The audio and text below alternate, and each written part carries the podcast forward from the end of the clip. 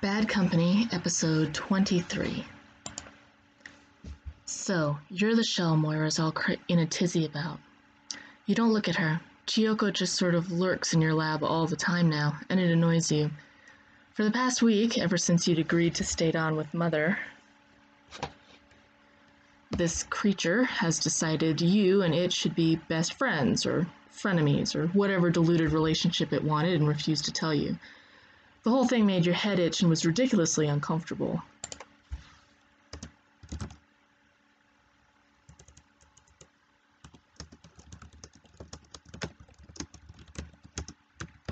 There was a strong family resemblance. You continue fiddling with the power unit. You know I'm building this specifically so Mother can lock you up and harvest you for all eternity, right? This time you want to see her flinch, have some sort of reaction, anything. You're doomed to disappointment. She shrugs. I know. You stop and turn to face her, frustrated and confused. So why are you letting me do it? Shouldn't you be killing me or her or something? Her expression doesn't change. She combs her beautiful white natural hair and stares at you with dead eyes. I don't give a fuck about you, or whatever you do. Let's be very clear about that. She stands so that she can move toe-to-toe with you, and her little shell stares up.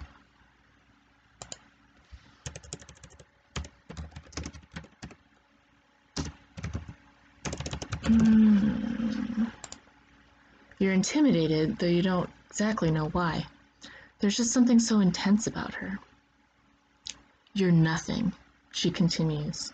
Do you understand that? You're a piece of technology, nothing more than a hand radio or a comlink. You're nothing. Even though she's a good foot and a half shorter than you, the violent hatred in her words make you step back. She gives you a vicious little smile. I don't understand what Moira sees in you. She turns as if to go, and you breathe a sigh of relief. As if she hears you, she turns back for a moment to say, You know, if I were in charge, I'd dissolve you in acid, just to make sure you died as slowly as possible and all your data was warped beyond recovery.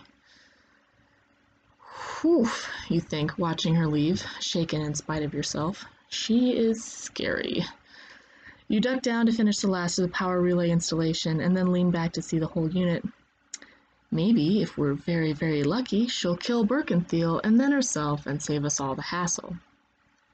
You run the conversation back in your head and then up the power generation by another 20%. Someone with that much hatred would likely have a pretty powerful mind. Nothing wrong with beefing up the containment field a little. Maybe I should have said something about Hoshi? Does that work for females? Telling them you're banging their brother? Somehow I don't think that's a thing. You pause for a second. Thinking about Hoshi makes you sad, and now you have to dump a dopamine charge into your blood to recover. It's a waste of dopamine. Oh well. I'm sorry, Hoshi. It was fun while it lasted. You're tired and cranky and having a hard time putting yourself back into that flow state of equations and simulations your main Mentum processor is still offline.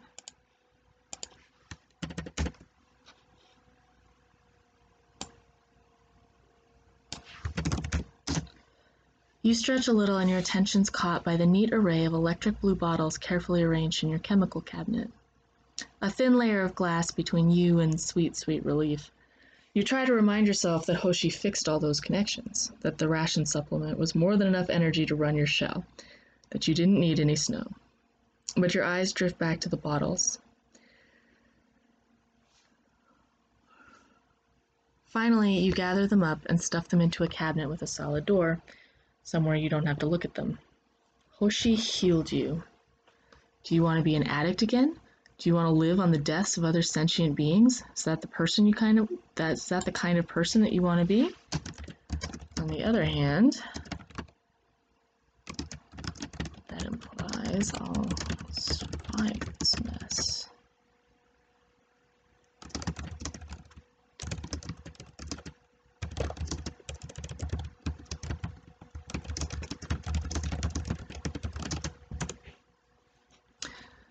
You're scolding yourself, trying to get the motivation not to use them. But you didn't stop Mother from putting them there, and you can feel your will starting to weaken with the additional calculation load that the containment field and viral code was pulling on you. and there was no Hoshi to take the pain away or distract you from your reduced computing power. You shiver again and turn away from the cabinet. "You're going to lose," says Chiyoko from behind you, and you jump with a squeak of startlement that's very undignified. "Gee, God, woman, just go away," you yell at her. "Why are you always here? Don't you have a corporation to run?" "I can run 4 shells at one time," she says nonchalantly. "I'm very good at multitasking, and right now I want to know why you're so special. Why she wants you so much. Why Hoshi wants you." "Who knows?" you grumble under your breath as you start working on the plasma field generator. "Maybe because I'm the only one that can design a torture device for her favorite madwoman of an employee."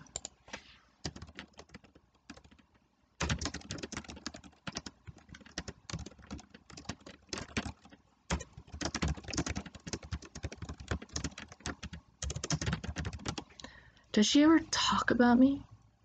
"You're the only one she meets with, you know."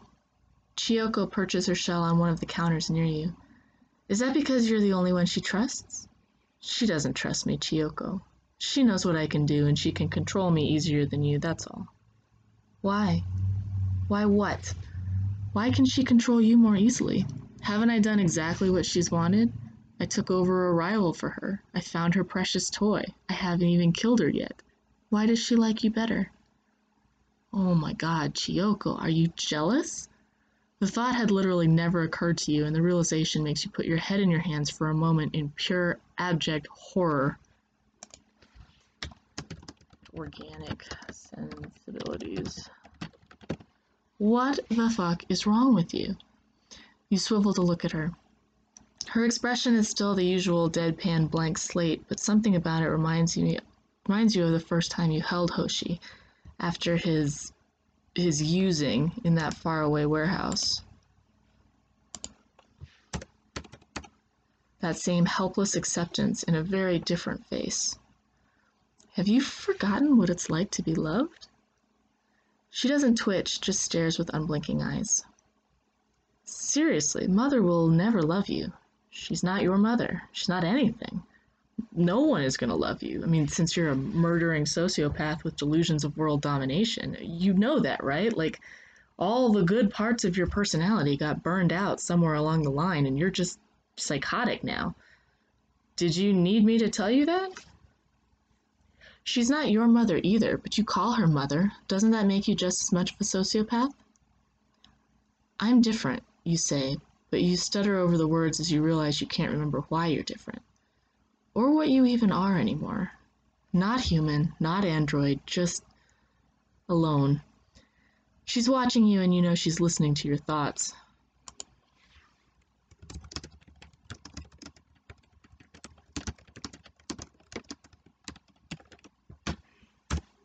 She eyes you for a minute, then moves to the cabinet with the snow and brings a vial to you. "Do it." You look from her to the vial and back again. "Isn't that your... you know, soul or whatever in there?" "Probably," she says.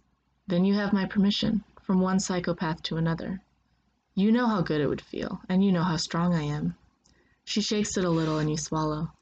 "And you know that the stronger the sunyata, the more pure the snow. And I'm very, very strong." She brings up one of your hands and put the vial in.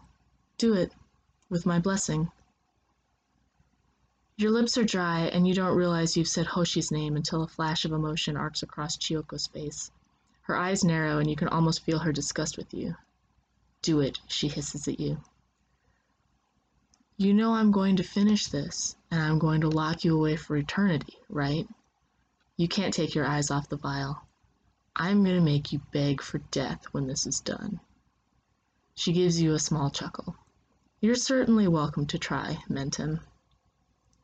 She takes your other hand and wraps it around the application syringe, punching through the top of the vial with you and guiding your hand to the injection port on your palm as the vial falls into the curl of your fingers. "Good little shell," she says softly as you start the injection. "I'm going to break you into a million pieces. You're worthless, you understand? Worthless." But you can barely hear her. The rush of the drug is filling you up. Your eyes are closed as information, precious data, explodes through you.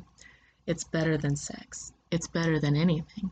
It's the thing you were literally created for, and the intoxication of it washes you away as all your processors snap into perfect function and coordination. Every cell in your body wakes up and starts transmitting information, humming in beautiful synchronicity. In your mind, you can see the containment unit coming together effortlessly. You can see the viral code. You can see everything that you've ever wanted to build or create in every minute detail, and you're wrapped in the joy of it. Why did I think I was wrong? Occurs to you as your fatigue vanishes and your muscle aches disappear, and you throw yourself into the shape of your projects with a savage intensity. You don't notice when Chiyoko slips out of the room, smiling. Days, or maybe weeks later, you can't tell anymore, the containment unit is done. Beautiful in its symmetry and elegance of use. You've forgotten everything but the clean flood of information and construction. You don't notice that Mother is in the room until she coughs delicately and brushes a hand against yours. The shock of that information ricochets up your spinal cord and you drink in the novel sensation.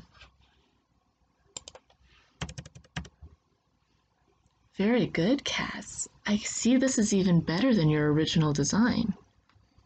Yes, Mother. The design is a modified plasma field generator linked to a magnetic resonance amplifier that will target the material components of... That's enough, dear. You know I'm not a details type of woman. She runs her hands over the unit. And can it be operated by anyone? Oh, yes, you tell her. It's very simple. You don't need to have an automatic uplink or embedded digital communication like the original. This is simply a button. There's a remote option and a harvesting option that generates a powerful magnetic field that will disrupt psionic activity without damaging organic components. Mother seems disappointed, and you feel a tremor in your insides. So, she says, the employee will have to give up her shell? She won't be able to maintain a physical form? No, Mother. She'll have to stay in her void form. Disappointing, Kaz. I wanted to be able to talk with her now and then. You're confused. Why? You wouldn't understand, dear. You don't have the same needs as a human. A whisper of air slips around you and you sense Chiyoko. Hello, Chiyoko. You wave to the containment unit without looking at her. You'd know that presence anywhere. Your prison is ready. So it is. I knew today was going to be special. She focuses on Birkenthiel. Well, Moira, how are you expecting to get me pent up again? Trapped for your little farming experiment. I hope it's an interesting plan. She pauses and moves to your side to cock her hip in a dismissive gesture as she smiles at Mother. Though, knowing you, it's not. Your constant lack of forethought is really amazing for a woman in your position. Birkenthiel blinks as if surprised to see Chiyoko and even more surprised that you've told her about the prison. Kaz, did she know all along? You sniff and realize that the snow is wearing off. You need another vial. You move to the cabinet, but there's nothing there. There should be one or two left somewhere. But you reach out your senses to try and find it, answering absently, "Of course she knew. You never asked me to keep it a secret." "It was implied, Kaz." "Nothing is implied," you whisper, opening more cabinets. "Everything should be transparent. Just the ebb and flow of data." Mother, I need more snow. I've run out. I have several other projects to... Be quiet, she cuts you off. There is no more snow. She looks at Chiyoko. You knew that, didn't you? Is this because of you? Chiyoko lets her head fall to the side in almost innocent pleasure. Of course, Moira. Who do you think got our little whiz kid the last batch? Your hands are shaking and the ecstasy is rapidly declining. You can feel the information flood slowing to a trickle. Oh... You say, looking at your hands now starting to shake. They are filthy. You are dimly aware that you haven't eaten, slept, or bathed in a while. A long while. You thought you would be more afraid when it happened, or afraid at all, but you're not. You're very calm, with a moment of regret not to see Hoshi again. Well, you say, this is about to be fairly painful for me then. I'd say so, Shell. Chiyoko walks over to you and places her hand on your head. You lean down for her to do it without consciously thinking of it, and her smile widens. I think it's time for you to suffer a little, Mentum. As her fingers touch your skin, the snow abruptly vanishes from your system, and you go into full withdrawal. Your lungs fill with fluid as the cells spontaneously explode.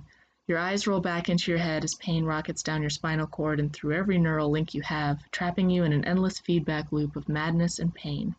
And for the first time in a long time, you feel a moment of peace as you activate your self-destruct code as you hit the floor. Just as you trigger the wireless transmittal of the complete viral code that will activate the containment unit and start the data wipe of Thiel Industries, you hear your mother's stifled scream of her own death. You feed the last of your processing power and all the energy of your death pain into the transmittal and hear the containment unit fire on. "Clever computer," you hear dimly from somewhere above you. "Very clever. Just not quite clever enough." And then you're drowning in your own lungs and your neural net short circuits into nothingness. Chiyoko. You watch the android fall to the floor, shaking, even as you grip Moira's mind tightly in your own and crack her sanity into tiny pieces. You feel her madness, even as you hold up a simple laser pistol to shoot her in the head. You don't bother to look at her. You don't need to. It's just all hideously boring and disappointing. You drop the pistol and sigh. So disappointing. So easy and anticlimactic. You had at least expected more from the android. A sudden whine from the containment unit startles you. You almost don't see the flash of an expanding magnetic field, but you quickly dump the natural shell where she's standing and retreat back to the safety of your slim box tucked in a forgotten communications room on the bottom decks. Hastily, you throw up the protective shielding that had disrupted the Mentum not so long ago and wait until the pulse fades away. The small slide of adrenaline and challenge perks your interest again. Moving into the grow labs of Moira's personal office, you activate a very special natural shell Moira had grown for her own organ replacement. A very special natural shell that she didn't realize you had modified to accept a soul stone and meta-psionic control. You slip into your new body with a crack.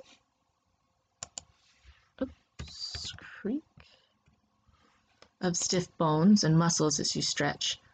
It was comfortable, different than the SEMA clones that Moira had given you. Heavier, larger, you felt more powerful in this body, and it pleases you. You take a breath and feel the oxygenated liquid moving through your new lungs as you activate the ejection sequence and step out into the world. You dry off and pull on the spare uniform Moira always keeps in her bottom desk drawer before walking down the corridor to Kaz's lab. You like the way the guards salute you and the way people don't meet your eyes. Oh yes, you think, this will do nicely.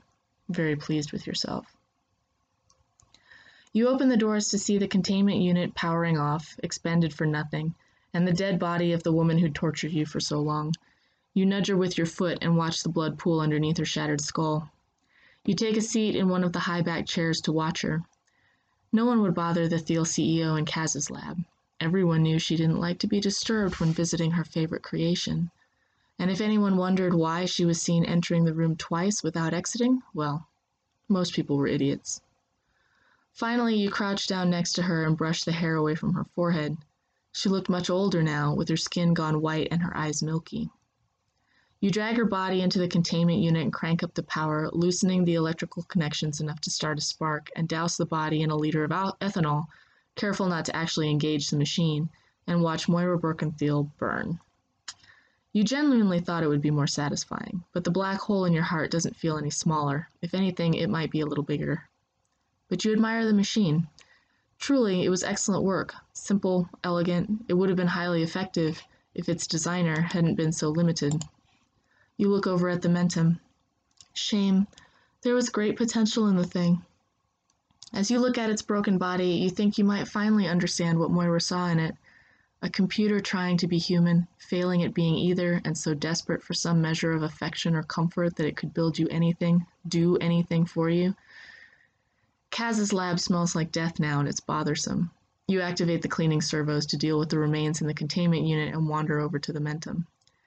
It's still twitching slightly, but probably from random electrical signals in the dying organic systems. The Mentum processor was definitely offline, along with the neural net. You grasp its slender chin and twist the head around so you can see the face again. It annoys you, deeply annoys you, to think that your brother was in love with this thing, this abomination, that he wanted it so badly he defied you. Stupid Jiro, you think. All that for this failure. It couldn't even stand against me for 5 minutes. But the technology was remarkable. You trail your fingers down the android's ruined limbs, thinking about all the information in those cells, all the computational power that could be possible with the mechanical organic matrix, the creativity and self-organization that it had. What a shame to waste that. A thought occurs to you. Maybe I could use it as one of my personal shells. Have access to all that power without having to deal with the grating Mentum personality. Just burn it out and keep the shell's physical form and computing power. You prod it with your mind and find there's not much left anyway. Its heart still beats, but barely, and the databanks with memories and personality data seem trashed. Excellent. You drag it up onto one of the unused biobeds in the lab and activate the cryostasis function, sealing it up safely for future use. Someone is knocking loudly on the lab door. "What?" you bark, not ready to be interrupted in this final act of a game you've waited so long to complete. "Miss Birkenthiel, I'm so sorry to trouble you, but the whole network is down. All of our data is..." You open the door to stare down at the unknown staffer. He blinks in surprise. "Ah, Miss Birkenthiel, the company's servers are wiped. Security's down. We have no net access, nothing." You're shocked. Your new empire was in those servers. Decades of research, customers, private and public deals. How is this possible? He shrugs helplessly. "It was a virus."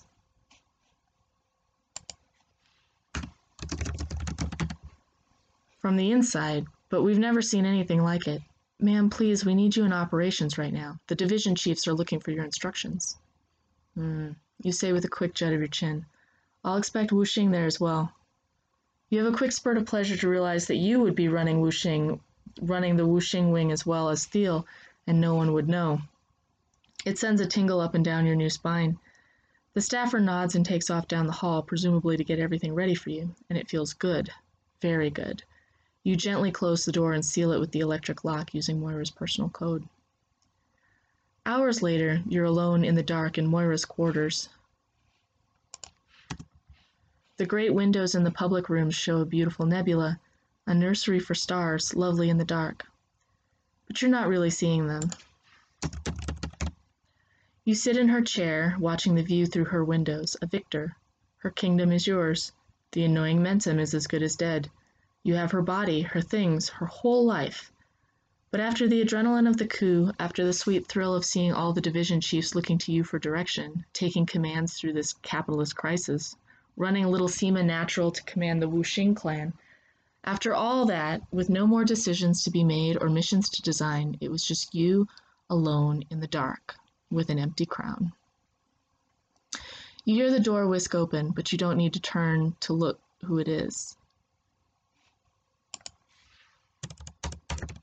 To see who it is. Two familiar presences are in the room with you. "Hello, Jiro," you say. "Lorandar, I trust you found the place all right." You motion to the chairs next to you. "Come and sit. I'm sure we can find some sort of alcohol for you, if you would like that." You glance at the Lorandar as she sits to your left, though I believe temperance monks do not take alcohol. "You are correct," she says, as Jiro takes the chair to your right. "Brother," you ask, "something to eat or drink? If I recall right, you didn't quite have the hang of it when we were children." He doesn't smile or respond. You look back out at the stars, suddenly exhausted. "You're late," you say when the silence gets to be too much. "I was expecting you yesterday." You catch Jiro's eyes. "Your Mentum is dead." He nods. "I know." "Do you?" You look back out the window. "How tedious, then." There is a long pause, and you give up trying to fight it. Finally, the Lorandar says, "So you've won, then. You have everything you wanted, don't you?" You agree. "How does it feel to win?" your brother asks quietly. "Are you happy now?" "There is no happiness, brother. Happiness is a lie we tell to children so they don't suicide before they bring more bodies into the world." You stop. "I wish I'd never materialized. I wish I never existed." "I can send you back," the Lorandar says quietly. "No more pain, no more suffering, just the void. You know what I was and what I am. I can send you home. Home. You repeat the word, hoping that you can feel something. Home. What is a home, I wonder? Do you know, Lorandar? Your family is all dead. I killed them to take control of their company to sell it into Thiel's service. Do you have a home now, human? Nope, she answers. Her calm irritates you. Then how about you, Jiro? Your ship is insane and close to death. Your lover is dead. Your family is dead. Do you have a home? No, he says with the same calm as the monk. You were my only hope for a home, and you're a psychopath. So I am. There's another pause. Monk, what am I? You look at your hands. Can you take away all these bad parts of myself? Can you make me who I was before? No. You could, though. With time, you could redeem yourself if you wanted, or you could go back to the void to rest. It's your choice. She opens her hand to you almost like she's giving you a gift. You know you're stronger than me. Much, much stronger. I won't force you. Jiro certainly won't force you. We can't. You'd squish us. I love you, Chiyo, no matter how evil you are.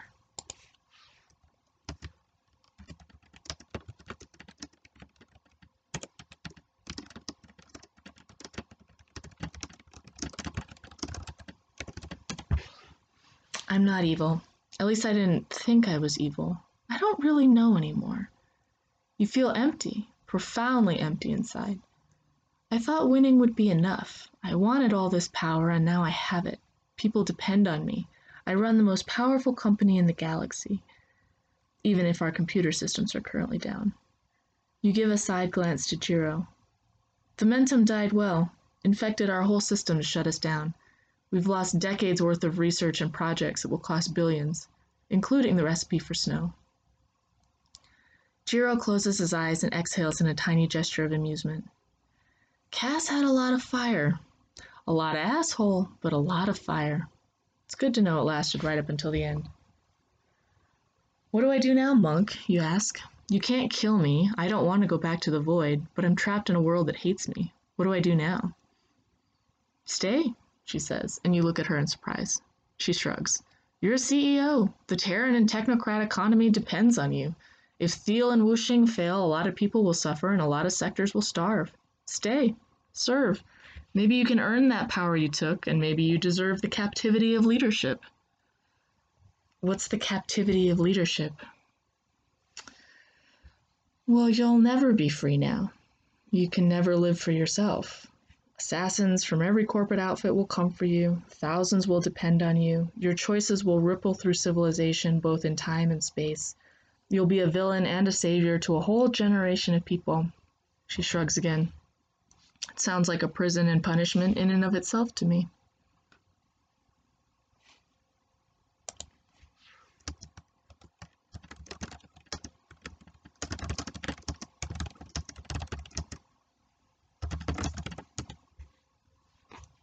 You're just going to let me go? It had never occurred to you that you would actually win, that you would be here, that someone wouldn't be trying to hurt you. You didn't plan for this. You'd prepared to kill the monk, even Jiro, but this outcome wasn't one you'd anticipated. But I've killed people. Doesn't that matter to you? You whisper the last part as if you're asking yourself.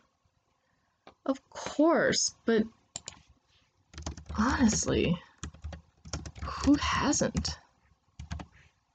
Says Jiro.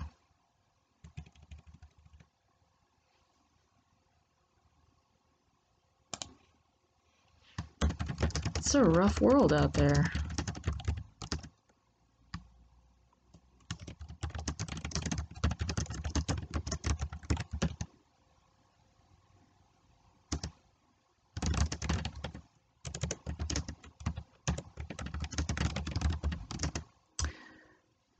Chiyoko, who else will lead Thiel if you don't do it? Anyone else would die. Corporate warfare would break out, and well, you're still my sister. To be honest, I don't really care about anyone else. Even if you are evil, you're all I have left. I killed Kaz. Jiro shrugs. I'll bring Kaz back. Don't worry about it. You give him a sharp look. Since when did you get that strong? Since I grew up, Gio. Geez, stay. Keep your power if it's what matters to you. Just give me Kaz. And I'll take your advice. I'll find a nice clinic in the middle of nowhere and heal until my Pontifex burns out. Just don't make me be all alone, please. You look at the Lorandar. If I offered you a place here at Thiel, would you stay? Why? She asks warily. To take me home, if I ask you to. And maybe to help me? Help me remember what I was and repent? The word grinds out of you. You can't look at her, but you can feel her and Jiro exchange some kind of communication. You don't try to eavesdrop. You don't want to know. Finally, yes, I'll stay with you. You turn to Jiro. And you, maybe I could start a free clinic here. Maybe you could actually get your medical license. Maybe you could make this your home to help me remember, to keep me sane. Would you stay if you could have Cass? You hate Cass, Jiro says with a chuckle. How much torture would you be in to see us together every day? Would that count towards redemption points? He shoots the last question at the monk with a smile. Of course I'll stay, Chio. Who could turn down these great digs? And don't worry, we all have to do distasteful things every once in a while. Everyone makes mistakes. Who knows what kinds of horrible shit these other corporate technocrat CEOs have done? Hell, you'll probably fit right in. Jiro, the monk says admonishingly, don't encourage her. You're a terrible moral example. Anyway, go find Kaz and fix things.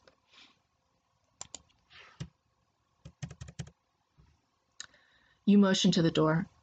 Down the hall, 3 doors turn to your left. You touch his mind to give him the code to the lab, and you're surprised at the shot of warmth and genuine love you feel radiating from him. When he was gone, you turn to the Lorandar. He doesn't care what I've done, does he? Nope, she says with a raised eyebrow. Doesn't care at all. He and Kaz specifically designed that virus as a biological carrier to make sure they destroyed Thiel just for you. They were going to rescue you together. You blink. I guess I didn't need rescuing, did I? You look at your hands again. You do, just not in the way we were expecting. Dig deep, Sunyata. You have responsibilities now. Episode 24. You're alive. Well, sort of. You're face down on a bed that smells like pine needles and bad choices. Hoshi. You try to move, but you're so stiff and sore you end up just making a squeaking noise before collapsing back into the softness. Your nose is stuffed and your face feels oddly puffy and swollen. Hoshi? You call out into the amber light towards your peripheral vision. Are you there? The words get stuck in your throat. It's too dry and you cough a little, trying to lick your lips. Even your skin hurts. Good morning, Kaz, comes a familiar voice from somewhere above and behind you. You do get yourself into some interesting predicaments, don't you? Did you know that you tried to die on me again? It's twice I've saved your life.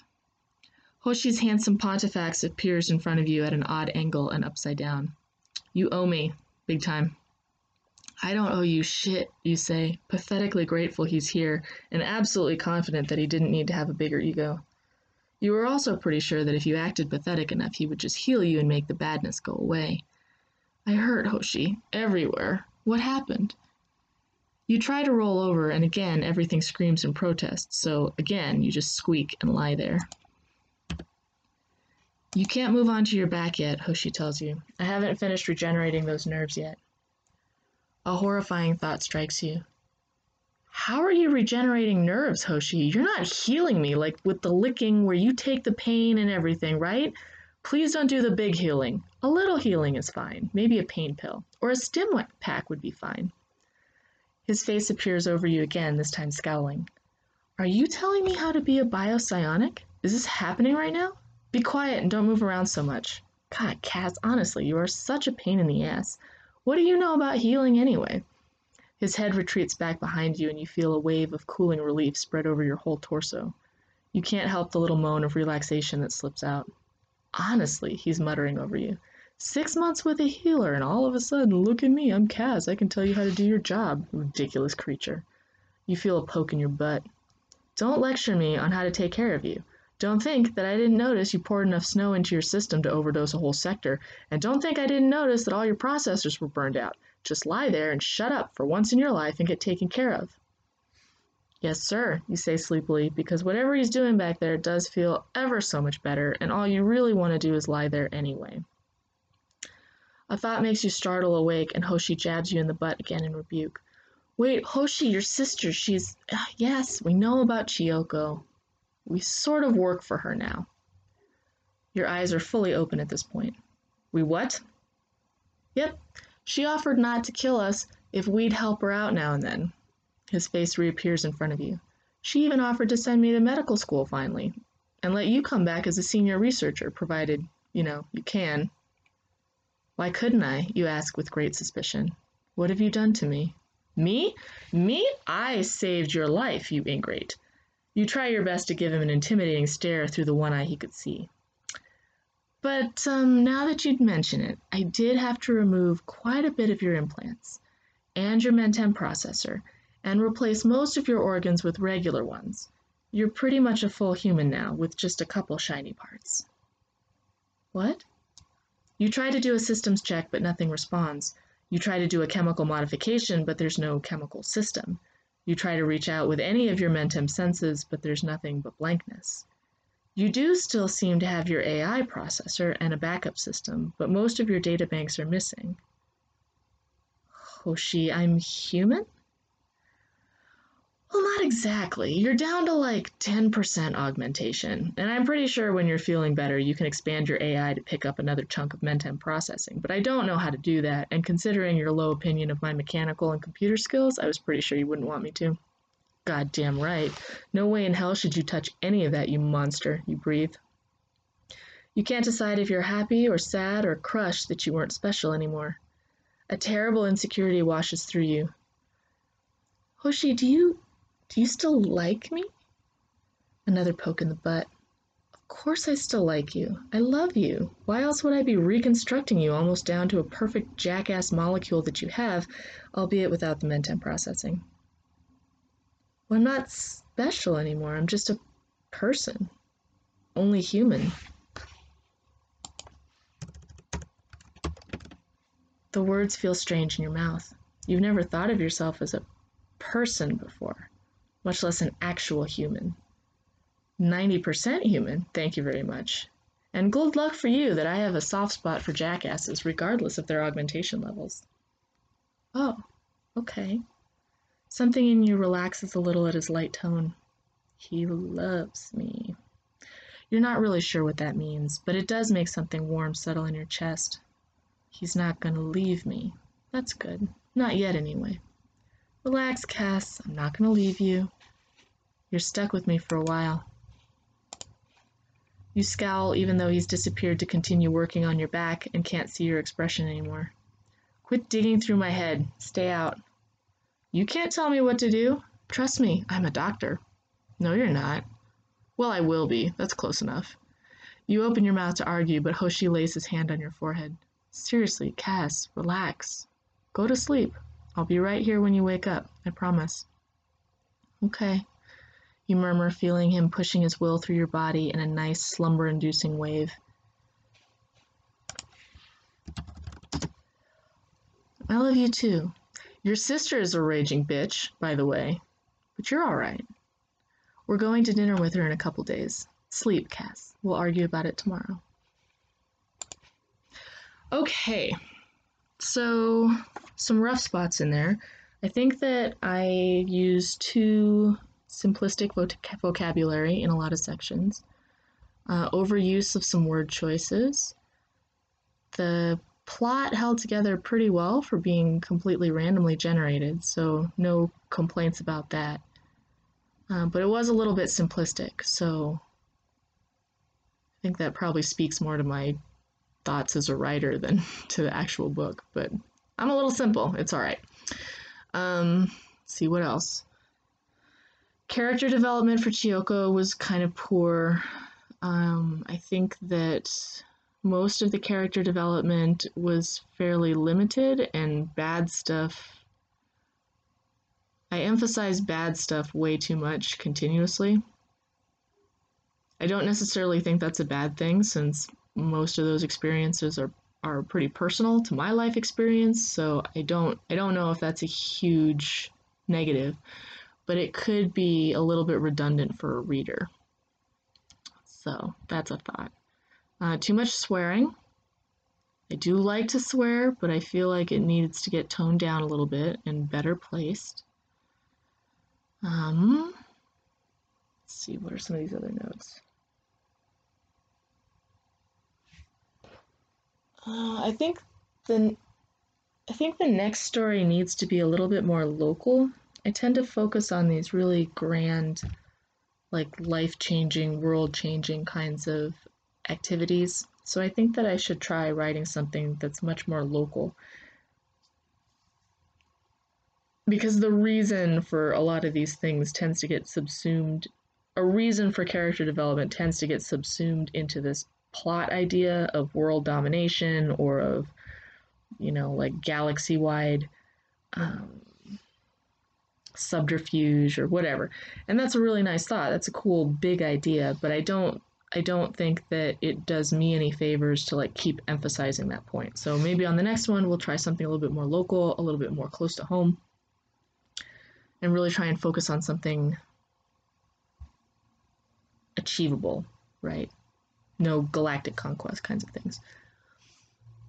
I do really enjoy the randomized process. I think that's brilliant. The tables are fantastic. I ended up combining a whole bunch of tables from D&D, Stars Without Number, Eberron, The Rising. That's D&D again. But so I ended up combining a whole bunch of different role-play tables, including Shadowrun. And that is delightful. So you could really pick the RPG sections that you liked, or the really effective portions of it, and then combine it into the stories and the randomized dice rolling that gives it its little oomph. So I really liked that. I think Stars Without Number is the easiest one to use because it already has all of the tables built for you, so I could do a straight Stars Without Numbers randomized roll with a local focus and basically write a campaign from a third-person perspective. It would be pretty fun. Otherwise, in the writing, very limited vocabulary, but very effective. So I think it's very impactful and kind of raw, but very simple. I don't necessarily see that as a bad thing, but it could be an interesting idea to try and make the language a little bit more fleshed out, or go the other way, make it even simpler, like cut it down to screenplay style, where you only see the bare basics and you don't have any of the fluff bits. So either one would be really neat. Either try to experiment with some more eloquent fluffy bits, or just lean into that simplicity and elegance of use and just cut out all the extras into more of a screenplay form.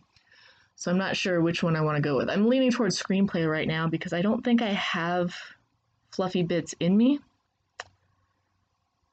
I just don't see that as being fun to write. So I think I might just cut it down to bare bones and just see how deep a cut we can make with that. So it would be a cool idea.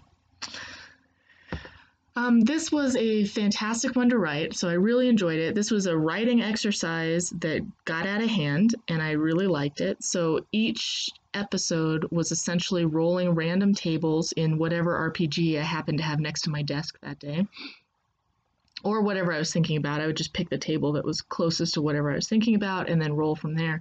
And that worked really well. So from a writing standpoint, it was really easy to create something and then get into it. So flesh it out and have some ideas and some thoughts, but have that structure waiting for you whenever you needed it.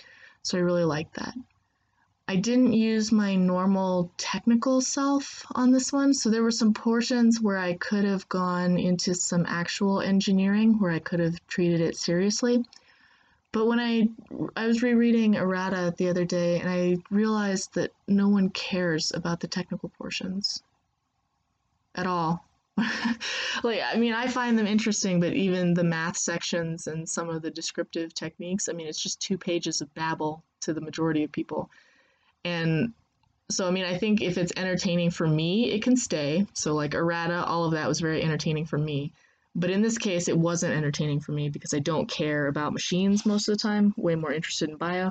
So this would be a really, if I wanted to flesh it out, I could actually go into the real techniques associated with like some of these propulsion systems and some of the tracking systems. And like Kaz is much more on the mechanical and computing side, and I don't like that side. So it was very easy to just kind of skip over all the technical bits. But if in rewrite, if somebody cares about that, I mean, I could go, those sections were legitimately kind of based on real ideas. So those could be fleshed out into something a little bit more technical, which might be worth it. I don't know. I don't know if anyone gets excited about that. You know, I don't know if it's good for the character development or if it's good for story building to really get into the engineering associated with some of these things or the science associated with some of these things. I really liked the psionics, but I didn't use them. It took me a minute to get used to the stars without number rules. So I really liked the shells and I really liked the psionics, but I didn't follow the rules consistently in the beginning. I started towards the end and I kind of got it together, but that transition is a little bit rough. So if I was going to rewrite that, I would probably think about moving some of the psionic stuff, the rules, into the early parts of the story and keeping it way more consistent throughout. And then adding some greater depth to Hoshi, I think, would be fun. Because I don't know.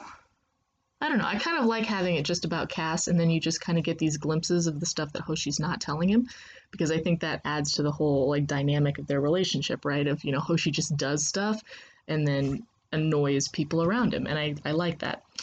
It feels very realistic. Okay, Shadowrun was another excellent world-building RPG that I thought was fantastic. So I liked the world out of Shadowrun. I liked the randomized table building out of Stars Without Number and the psionics and the shells out of Stars Without Number. And then I liked the character development out of Dungeons and Dragons. So that was kind of a nice mismatch of stuff that came together pretty nicely. So overall, I think it was a very successful writing exercise. I'm very proud of it. It's a good read for not having any point, right? I didn't sit down to write this because I was feeling inspired with some sort of deep emotional connection to Kaz. Didn't care about Kaz, rolled him randomly. That was his whole thing. But I did kind of lean into second person. So towards the end, I was actually kind of feeling better about second person. It is extremely hard to write in second person. So that was unpleasant, but a very good exercise. And I think it did definitely give a choose your own adventure feel or like a video game feel to it that's kind of unique. So that was a positive experience. I don't really want to do it again, but it was really interesting to roll that second person and then have to think about things like you were in a first-person shooter. And then maybe that's why Kaz developed his love of firearms. One, because he was little, right? So the character I rolled for him was like 5'6" and 100 pounds, and he was very small. And so I felt like a small person in his situation would gravitate towards firearms because of insecurity and all that. So the character worked out nicely, but then the additional second person, I think, kind of pushed it into that first-person shooter view. Video game style, which added a different vibe to it that I think was successful. The part that I didn't like was when they were on the jungle world getting the panopticon. I had a really hard time with that whole sequence of events. So the first time you see Chio, the first time you get the feeling that Thiel is actually hunting them, not them hunting Thiel. I don't think I brought that out very well, and I don't think that the jungle world came out great. I didn't spend a lot of time doing any world building or experiments. I just rolled like underground sewer, ruined space station, and jungle world, and I didn't really expand on that very well. The other part I didn't really like was the mercenary ship. I think it worked out better because giving Hoshi a backstory of like being a medic to mercenaries as his childhood development portion, I think was good. So I think that kind of tied it up a little bit better, but the initial role was super random and I didn't particularly enjoy writing that section, even though it was sort of necessary for like Kaz to develop a spine and then Kaz to figure out that he could use firearms and kind of have some options with stuff. Yeah. And I actually liked the fact that you don't find out that Kaz is male overtly. I like that. Because it was interesting, when the beta readers read the first couple chapters, if I gave it to a guy, he immediately thought that the main character was female. And if I gave it to a girl, she thought the main character was male. And I kind of like that. I don't know why it was opposite. I don't know why people had that instinctive association, but it definitely was pretty consistent that, you know, depending on the gender of the reader, they would immediately assume the opposite gender of the main protagonist. So I thought that was pretty cool. So I really like that, and I really like the opportunity that second person gives you to do that, because you don't have to, like, you can genuinely put yourself in that person's shoes, except it's obviously not you, right? So you're experiencing this other gender as if it was an other gender, which was a unique little organic development that I wasn't expecting, but it's kind of cool. So I will keep it the way it is.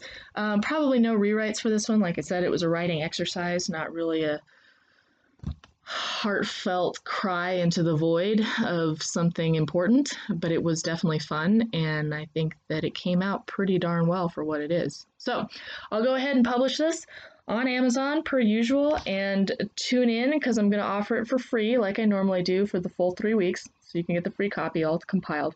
And then I also put it on Amazon Vela, so you can read each episode like week by week for those people that like that, because I guess some people get overwhelmed by long works and they don't want to read the whole thing.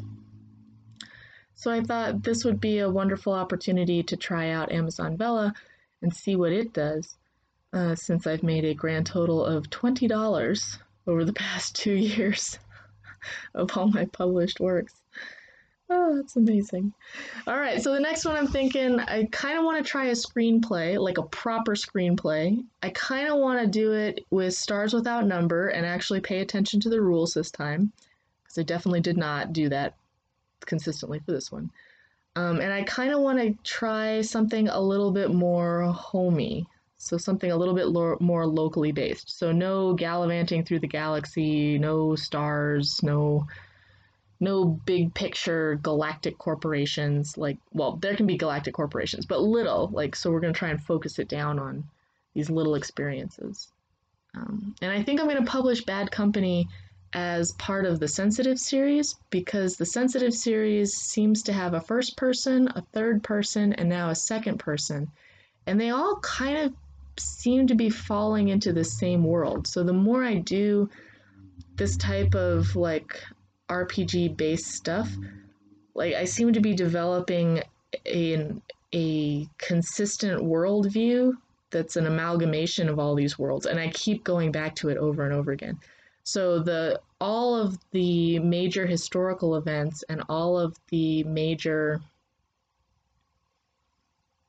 I don't know, like the corporations, the worlds, all of the Scream, the psionics, all of those are kind of in different places along the same timeline in this world that is creating itself out of this RPG randomized place.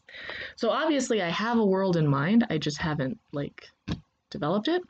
But the RPG experience is doing that, so I'm just going to let it do its thing, and I'm just going to loosely clump all of those bits in the same series because I want to.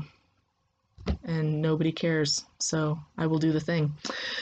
Okay, so this concludes Bad Company, and I will start my next one presumably after I move to Japan. I am hoping to start work on the Phyto Technologies book as well. I think that one will be great. It's just really, really hard, so I have to take that one in little baby steps. But I could probably knock out some of these writing exercises sooner rather than later. So thank you so much for listening, and please enjoy Bad Company.